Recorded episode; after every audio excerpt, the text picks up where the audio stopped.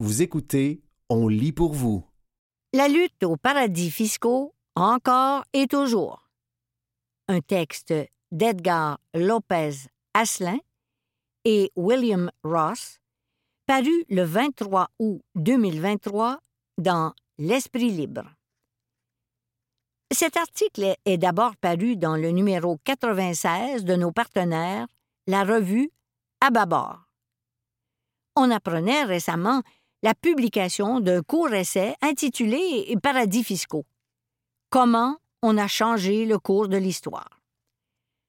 Le titre témoigne de la confiance des privilégiés qui, aux commandes des grands chantiers de réforme, s'assurent que le vent du changement tourne toujours en leur faveur. L'auteur, Pascal Saint-Amans, était jusqu'à tout récemment directeur du Centre de politique et d'administration fiscale, C P A F, de l'O C D E. Pendant qu'il occupait cette fonction, il a supervisé l'élaboration de la réforme de la fiscalité internationale, connue sous le nom de « Solution à deux piliers », mesure intégrée au projet B E P S pour « Base Erosion and Profit Shifting » ou « Érosion de la base d'imposition et transfert des bénéfices ». Une réforme attendue, car censée refonder les principes des relations fiscales internationales, mais qui, à l'aube de son entrée en vigueur, menace de dissoudre la contestation citoyenne dans le processus de mondialisation capitaliste. Réforme de la fiscalité internationale. Un pétard mouillé? Le premier pilier de la réforme vise les déformations produites, entre autres, par l'économie numérique en créant un nouveau droit d'imposition consistant à réallouer une partie des surprofits, taux de rentabilité dépassant dix pour cent, aux pays où l'activité économique a réellement lieu. Le second pilier instaure un taux d'imposition minimal mondial des entreprises multinationales avec un chiffre d'affaires annuel supérieur à sept cent cinquante millions d'euros, un virgule un milliard canadiens. La proposition de réforme de l'O C D E fait, depuis sa signature en octobre deux mille vingt et un, l'objet d'importantes contestations. Des O N G reconnues, Oxfam ou le Tax Justice Network, par exemple, et des économistes de renom, Jayati Ghosh, Joseph Stiglitz, et cetera, conteste le seuil d'imposition de quinze pour cent, plutôt faible, face au taux moyen d'imposition des sociétés de vingt-deux pour cent en vigueur dans les pays de l'O C D E. Par ailleurs, des États comme le Nigeria ont témoigné des lacunes démocratiques des négociations de l'O C D E. Nombreuses sont les voix qui s'élèvent pour critiquer l'insuffisance de cet accord qui doit changer le cours de l'histoire des paradis fiscaux. Pourtant, ces critiques ne semblent pas trouver de relais médiatique adéquat et peinent donc à opposer un contre-discours efficace à celui de l'O C D E qui mène, depuis peu, une campagne autocongratulatoire. Chaque avancée, qu'elle soit véritablement décisive ou non, est tenue pour une preuve supplémentaire du succès indiscutable de l'entente parrainée par l'organisation. Ainsi, en janvier dernier, l'O C D E annonçait en grande pompe une importante réévaluation à la hausse des retombées économiques attribuables à l'entrée en vigueur du second pilier de la réforme, passant de cent cinquante milliards à deux cent vingt milliards U S, deux cent deux milliards à deux cent quatre-vingt-dix-sept milliards canadiens. Or, depuis peu, certains redoutent qu'un des mécanismes censés encourager les pays à adopter la réforme, l'impôt complémentaire minimum national, réduise les recettes anticipées dans plusieurs pays, alors que les paradis fiscaux pourraient continuer d'attirer chez eux les profits des multinationales. Les pays à fiscalité dite normale, comme le Canada, verraient leurs revenus amputés jusqu'à quatre-vingt-dix-sept pour cent. Quant au premier pilier, la rumeur veut que celui-ci, dont le secrétaire général de l'O C D E, Mathias Cormann, espérait encore récemment l'entérinement rapide, soit mort au feuilleton. Comble de l'ironie pour un projet censé changer l'histoire, qui voit l'une de ses mesures phares être refusée par les pays riches, membres de l'O C D E, ceux-là même qu'elle devait avantager. Une grande opération de récupération. Ce qui change cependant avec cette réforme, c'est l'intégration officielle de la concurrence entre États au sein du système fiscal mondial. Comme l'a affirmé récemment l'économiste Gabriel Zucman, la réforme est conceptuellement et philosophiquement déficiente. D'une part, elle prévoit d'importantes exemptions qui auront pour conséquence de maintenir le taux d'imposition effectif des multinationales sous la barre des quinze pour cent. L'une des exemptions les plus troublantes concerne l'absence de minimum d'imposition là où une activité économique substantielle est réalisée.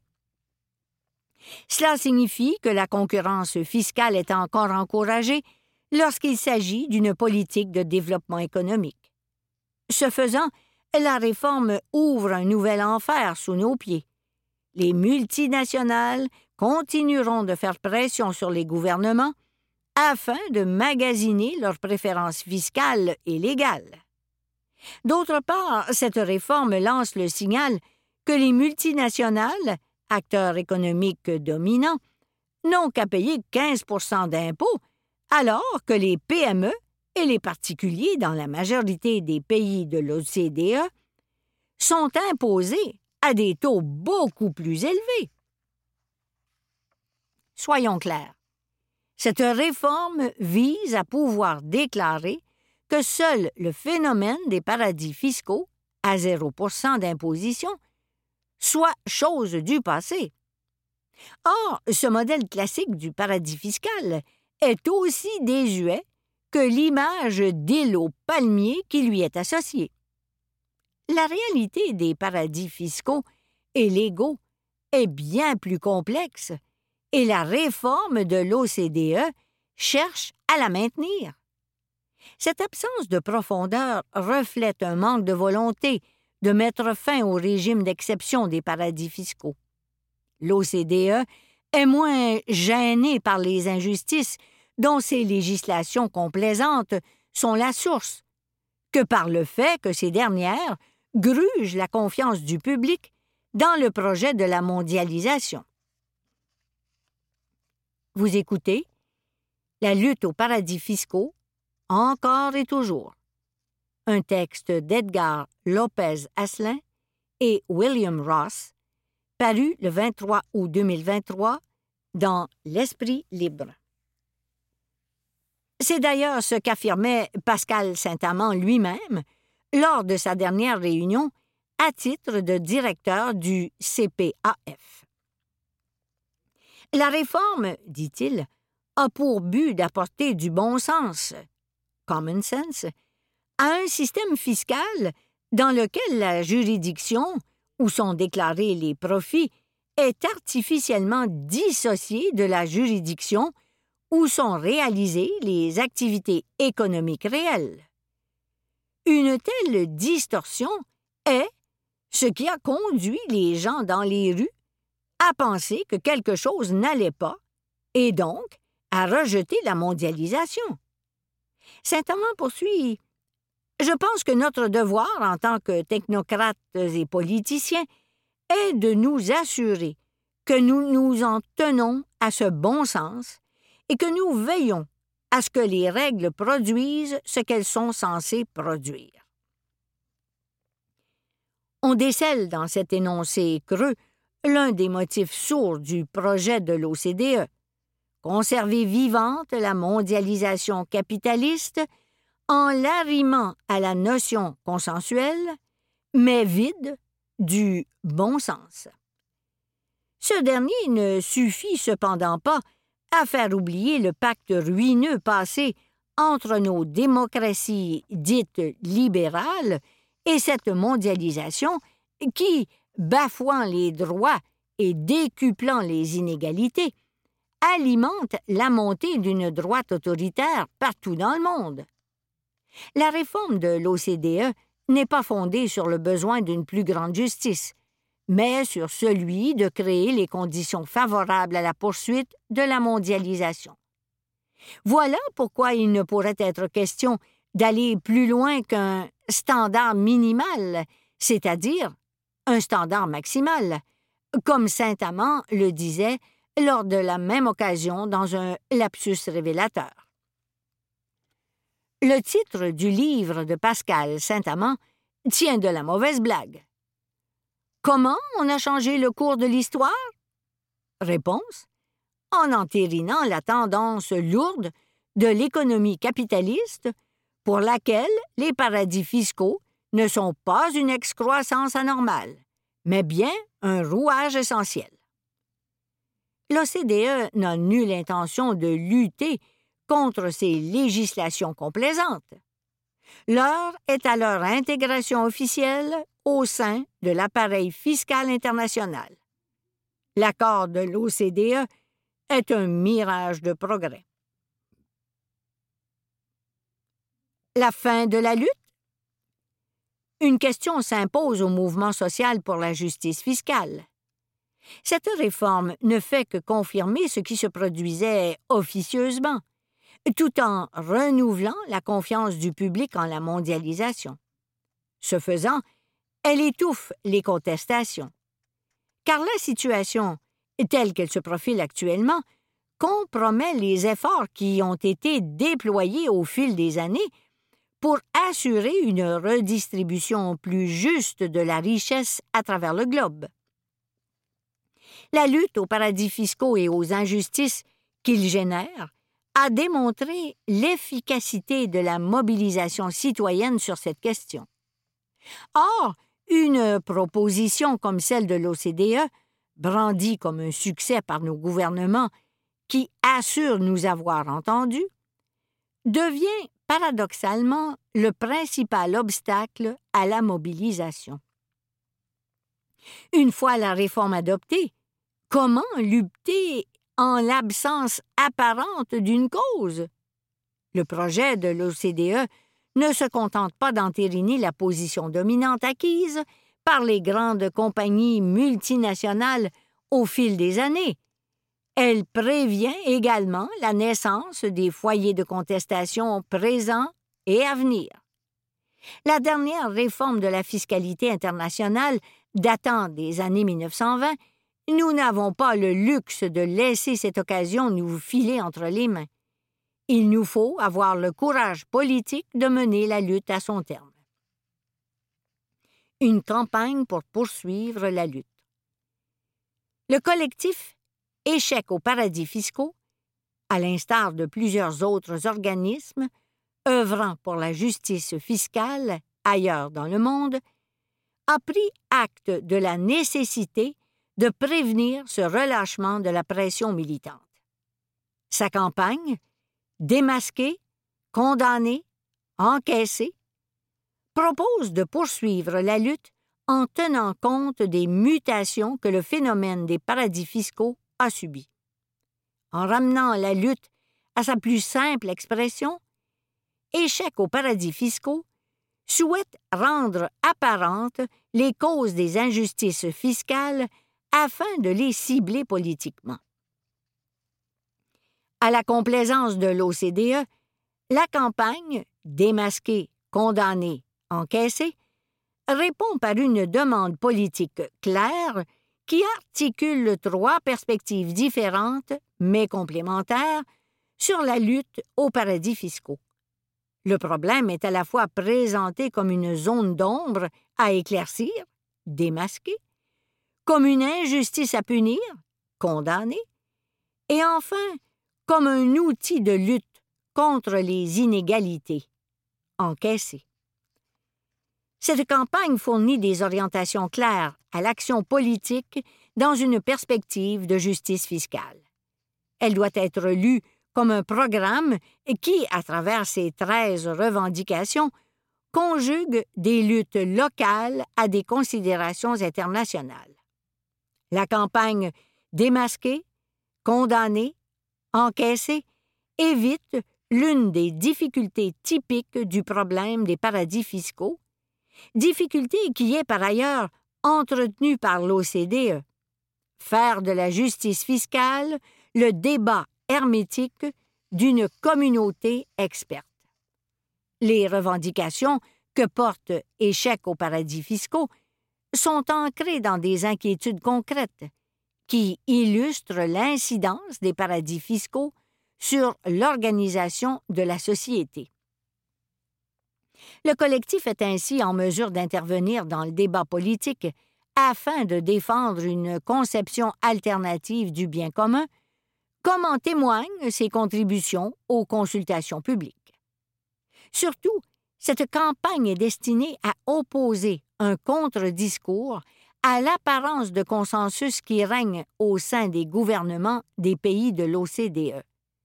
Ce que propose le collectif, c'est une lunette de lecture qui aide à faire sens des enjeux associés aux paradis fiscaux et à mobiliser la société civile à partir d'objectifs communs. La sombre perspective qu'offre la réforme de l'O C D E montre que la lutte centrale demeure celle pour gagner l'opinion publique à la cause de la justice fiscale. Car c'est à la société civile, aux groupes citoyens qui la composent, que revient en dernière analyse la tâche d'infléchir l'action des gouvernements. L'éducation populaire, la sensibilisation à ces enjeux ont engendré et continuent de provoquer des changements lents, graduels, mais nécessaires. C'était La lutte aux paradis fiscaux, encore et toujours, un texte d'Edgar Lopez-Asselin et William Ross, paru le vingt-trois août deux mille vingt-trois dans L'Esprit libre.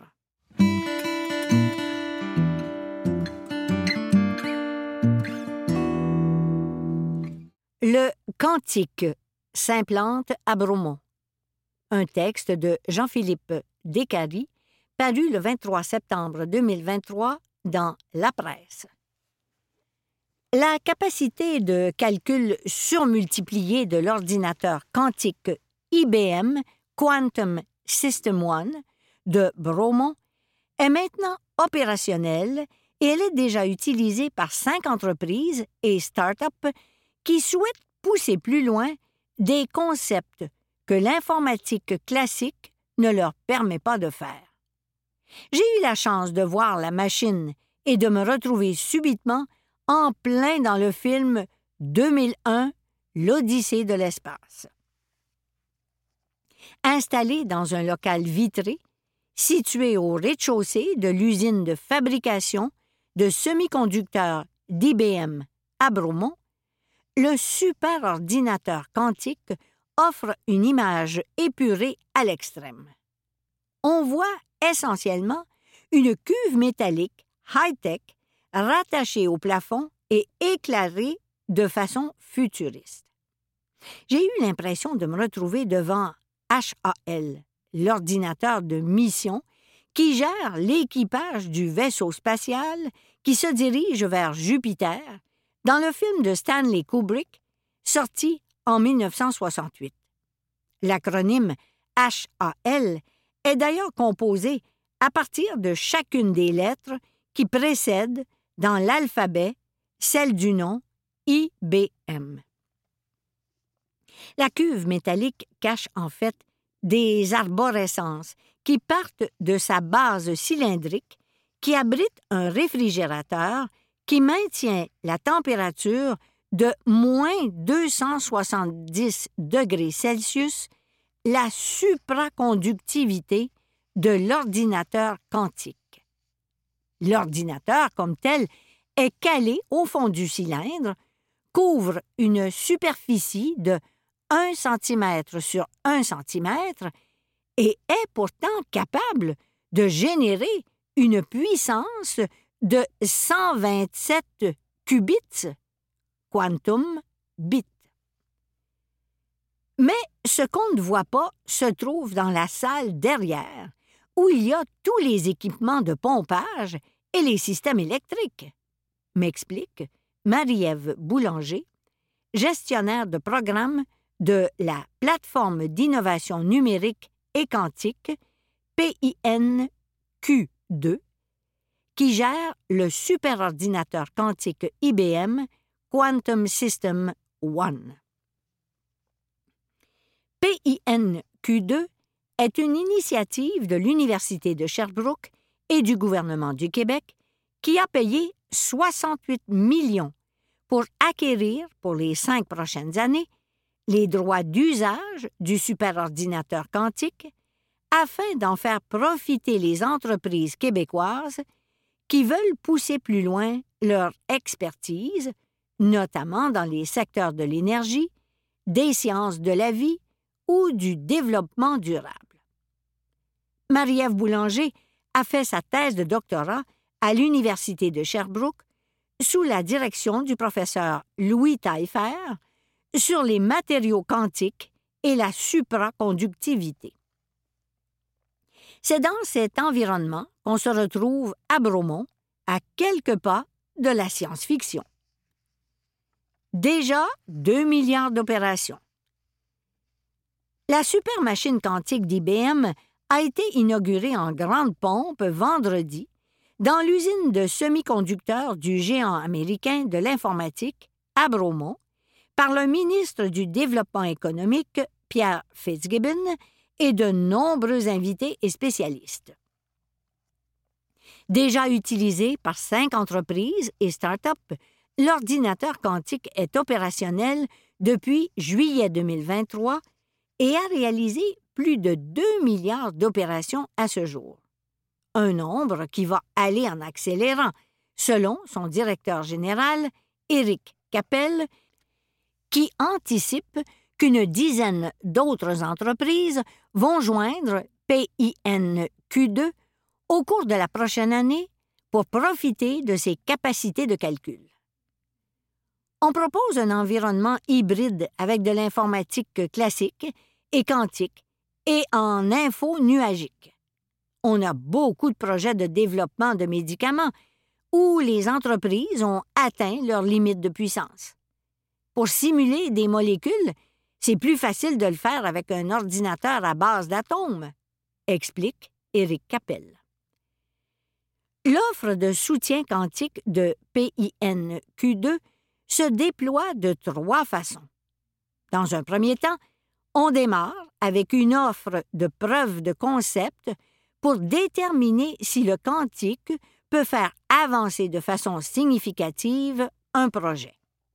Puis, on propose une étape d'accélération où on va recourir à des spécialistes universitaires pour mettre au point des solutions industrielles avant de passer au stade de l'innovation, en profitant des laboratoires de recherche d'I B M à New York pour aller plus loin encore.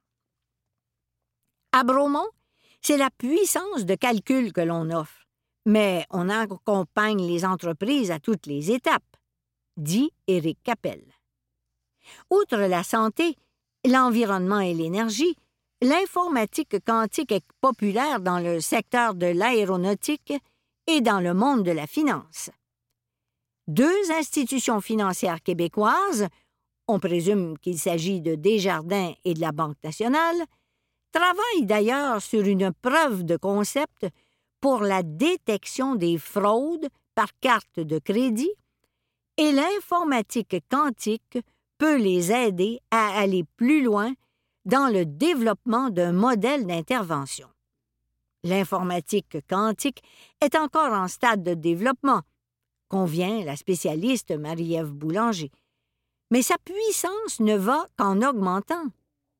La capacité de cent vingt-sept qubits du superordinateur de Bromont va être bientôt supplantée par un nouveau modèle à quatre cent trente-trois qubits. Mais c'est la qualité de qubits qui fait la différence, m'explique-t-elle. Un bon réseau est constitué de qubits logiques qui a une capacité à résoudre des problèmes plus rapidement que les algorithmes classiques. On a déjà une capacité de calcul surmultipliée et ça va se développer encore rapidement, prévoit Marie-Ève Boulanger. C'était « Le quantique s'implante à Bromont », un texte de Jean-Philippe Décarie, paru le vingt-trois septembre deux mille vingt-trois dans La Presse.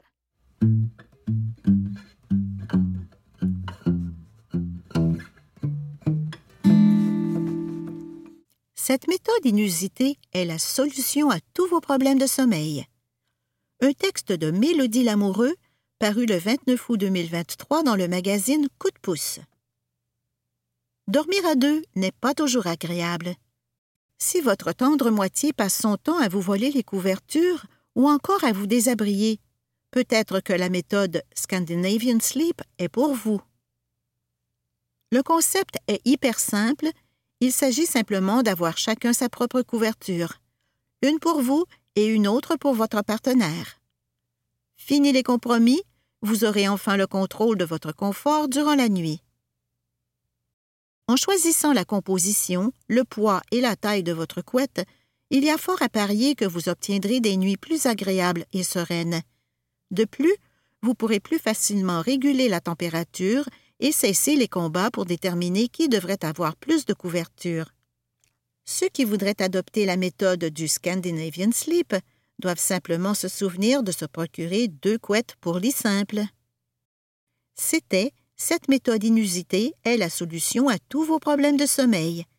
Un texte de Mélodie Lamoureux, paru le vingt-neuf août deux mille vingt-trois dans le magazine Coup de pouce.